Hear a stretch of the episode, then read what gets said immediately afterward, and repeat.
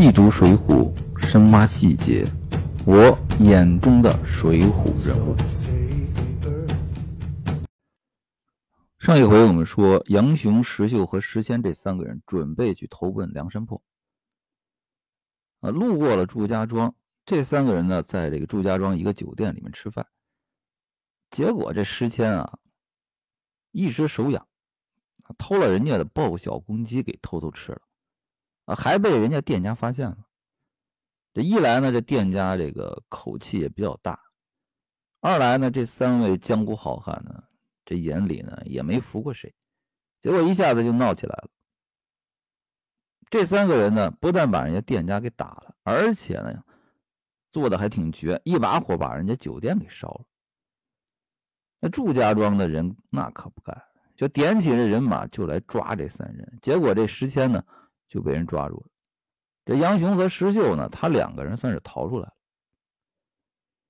哎，两个人呢，走到天明啊，不知道怎么办啊。正好呢，这时候看见了一个村落酒店啊，两人就商量：我来这店里面啊，喝完酒，吃点饭，然后呢，再看看下一步怎么办。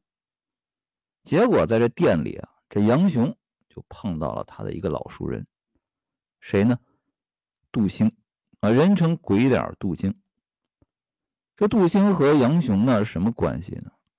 这杜兴呢啊，原来是做买卖的，来到了这个冀州啊，打死了同伙的客人，吃官司啊，做监狱，在这个冀州城里。别忘了啊，杨雄原来在冀州城是干嘛的啊？监狱长啊。于是呢，这杨雄呢就看这个杜兴啊，会武艺啊，功夫还不错。啊，就一一力维持，救了他一命。呃，结果呢，今天呢，在这儿碰到。于是呢，这两人呢，就和杜兴说了这个经历，说了这个现在的这个麻烦事儿。这杜兴一听，哎，正好，这我能帮上忙啊！啊，这杜兴呢，现在在干嘛呢？啊，他在这个李家庄，呃，李应手下呢，做一个管家。那这李应又是谁呢？啊，咱们来详细说一下，这祝家庄为什么这么横啊？除了祝家庄啊兵强马壮啊，他有三个儿子，这祝太公有三个儿子，个个都是武艺高强。除此之外呢，他还有两个盟友啊，在祝家庄啊两边各有一个庄子，一个是扈家庄，一个是李家庄。这扈家庄呢，最出名的大家都知道的一丈青扈三娘啊，武艺非常了得。这李家庄呢，是扑天雕李应。这鬼脸杜兴呢，就是在李应手下呢做管家。啊，他想到，这我们三家是盟友啊，那我请我的这个主人李应来帮忙啊，救这个石谦，这朱家庄应该会给他个面子。那于是呢，这三个人就商量好了。这李应呢，也是一个豪爽人啊，听了这个杜兴的话啊，就答应啊，去帮忙啊，给这个石谦说情啊，就给祝家庄说明情况啊。这个石谦呢，他不是梁山泊的人啊，他是口称而已，他他不过是往来的一个客人，一时得罪了。然后呢，这个酒店呢，这个我李应，我出钱给你们修起来，啊，你把人放了就行了。按道理来说，这个盟友上门啊，来求这个事情，这祝家庄呢，应该给这个面子。而且啊，这书里面讲了，这李应啊，求了两次。这第一回呢，李应呢写了书信。派了他的那个副管家跑了一趟，这副管家去了以后呢，见了这个祝家庄的庄主，啊，这庄主呢本来已经动心了啊，准备就把这个石谦给放了啊，毕竟是盟友嘛啊，求上门了。结果这时候呢，祝家的这三个儿子出来，看到这个事情啊，号称这个祝氏三杰嘛，啊，结果一听啊，这不答应。这年轻人嘛，这气比较盛，眼里呢也没别人，管你什么盟主不盟主的啊，盟友不盟友的，对，坚决不放啊，啊，一定要押到官府里面治罪。这是第一回。这李应呢一听啊，他还不信啊，那我这盟友，这我这面子一点都不不给嘛，一定是你这个副主管呢，你当时说话不好啊。这回呢派谁去呢？派杜兴去啊，咱们的正主管啊，派他去。同样的写了书信，这李应去了以后怎么办？同样，这祝家三兄弟啊根本不给你面子。人坚决不放啊！什么盟友不盟友，根本就不把你放在眼里。这李应一听，心里的火就出来了。咱们三个庄子啊，成立这联盟啊，号称怎么样？一方有难，八方支援。这么点个小事你都不愿意帮忙，以后怎么能够生死托付？于是呢，这这李应。带上人马，准备去朱家庄搞事情啊，去打上朱家庄去。结果到了朱家庄啊，祝氏三杰这果然名不虚传。这李应带上石秀、杨雄他们啊，带上自己的庄丁去了，就是没打过啊。尤其是这个祝氏三杰里面有一个祝彪，那武艺呢确实高强啊，没打过人家，而且这李应呢还中了一箭。你看他们这个盟友啊，翻脸还真是够快的啊！从这一点上也说明祝家庄啊，真的没见过什么大世面。这地方豪强啊，这就是我们古代哈有一些地方豪强、地方豪强武装，他不是土匪。这地方豪强的这个眼界不够开阔呀！你好不容易结交了这盟三个盟友啊，关系啊。啊，处成这鬼样子啊！将来碰到大事情，你可怎么办？这李应呢，受了伤，这石秀和杨雄呢，也挺不好意思的。你看这请人帮忙啊，人家给你费心费力啊，跑了两次，写了两封信啊，最后还亲自出马去打一架，结果呢，没打过啊，受了伤。啊，于是呢，这杨秀和师兄呢就辞别了李应，说这个没办法了，我们只能上梁山泊啊，求这个晁盖、晁头领来帮忙。于是呢，这两个人就离开了李家庄，直奔这梁山泊。到了梁山之上呢，见了晁盖啊，见了众头领，这俩人呢就把这来来往往的。啊，一并事情就细细的说了一遍。啊，晁盖是什么反应呢？啊，应应该说出乎大家的意料。晁盖一听啊，大怒啊，喝道：“孩儿们，将这两个与我斩将抱来！干嘛呢？要把这俩头给我砍了，杀了再说。”啊，我想这个众头领没想到啊，读者应该也没有想到，杨雄和石秀啊投奔梁山泊，这是个好事啊。你作为大头领晁盖，怎么一上来就要杀人家？晁盖是怎么想的？晁盖的想法也很简单啊，他是这么说的啊。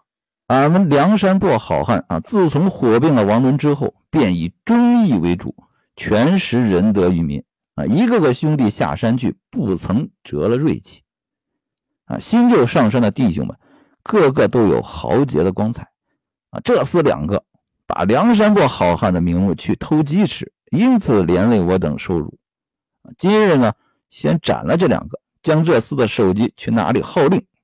啊便起军马去，就喜当了那个村坊，不要输了锐气。这是晁盖的是非观，或者说晁盖的价值观。晁盖这个人呢，他是一个啊，可以看出来是个道德感很强的人。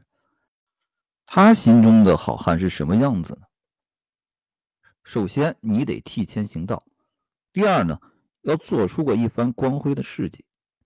也就是说，江湖上得有哥的传说。那我们看这个杨雄、石秀和石坚这三个人，杨雄和石秀上山来是报了来历的，啊，这两个好汉做过什么事儿没有？那我们从书里面看到，他们干的最近的事儿就是杨雄被老婆戴了绿帽子，然后兄弟两人合伙设计把这奸夫淫妇带着丫鬟全给宰了。那这在晁盖心目中，你这可算不上什么光辉事迹。更何况石迁啊，一向是偷盗为生，啊，下山偷人的公鸡啊，被人抓起来了，这还其次，更重要的是，你还假借梁山的名号，更何况你学艺不精啊，偷就偷了吧，还被人抓住了。所以说，晁盖心目中啊，对这三人根本就没有把他归为好汉的行列啊，这和王伦啊不收林冲入伙可不是一回事啊，这不是嫉贤妒能，他是压根就看不上这三位。那这是晁盖心目中好汉的标准。那晁盖要杀这三人啊，宋江肯吗？宋江和晁盖是完全不同的两种人。那我们看宋江是怎么做的啊？宋江一听晁盖要杀了这杨雄和石秀，慌忙劝道：“啊，他是怎么劝的？他把这个事情啊分析了一遍。首先呢，这偷鸡的呢是石谦啊，和这二位无关。啊，你杀了这两个。”未免就冤屈了他们啊，这是其一。其二呢，这个祝家庄啊，确实可恨啊，一直呢和咱们梁山作对啊，咱们早就应该打他了。但是这还不是最重要的，最重要的是第三啊，梁山泊，咱们创业到现在啊，这个现在是兵多将广，人马众多。但是呢，有一个重大的问题出现了，钱粮缺少，山上缺钱缺粮食。这一次咱们去打这个祝家庄，如果能打下来，倒有三五年的粮食。所以说，这二位好汉呢，咱们不能杀啊，咱们得齐心协力啊，一起去打这个祝家庄。那宋江，你看啊，他的看法和晁盖。着眼点根本就不同。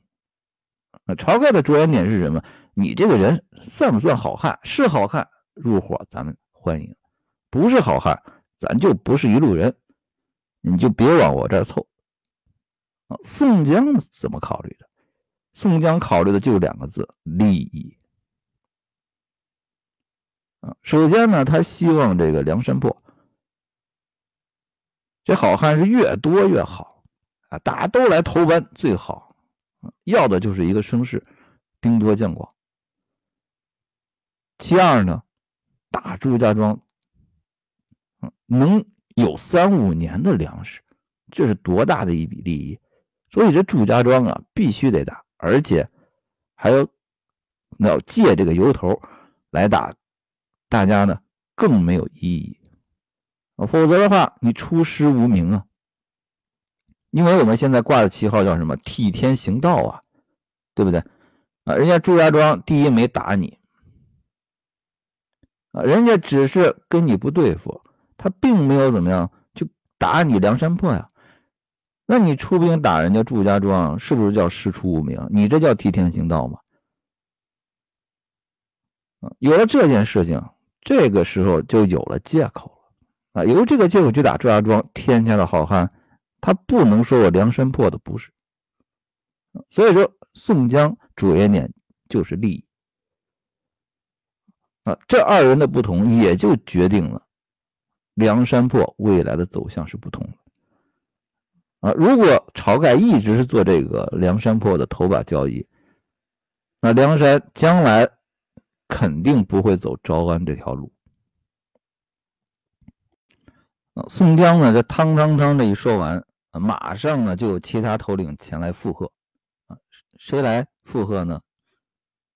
首先是吴用，啊，吴用非常赞同宋江的意见，那么我们知道啊，吴用是怎么上的梁山呢？他是跟着晁盖啊结了生辰纲，然后上的梁山。按道理来说，他是晁盖铁杆的朋友。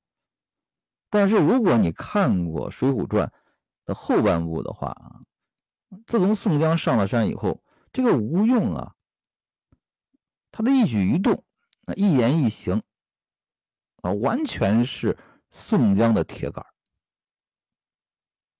也就是说，吴用自从宋江上山以后，他已经投靠宋江了，已经成为宋江的贴心的心腹了。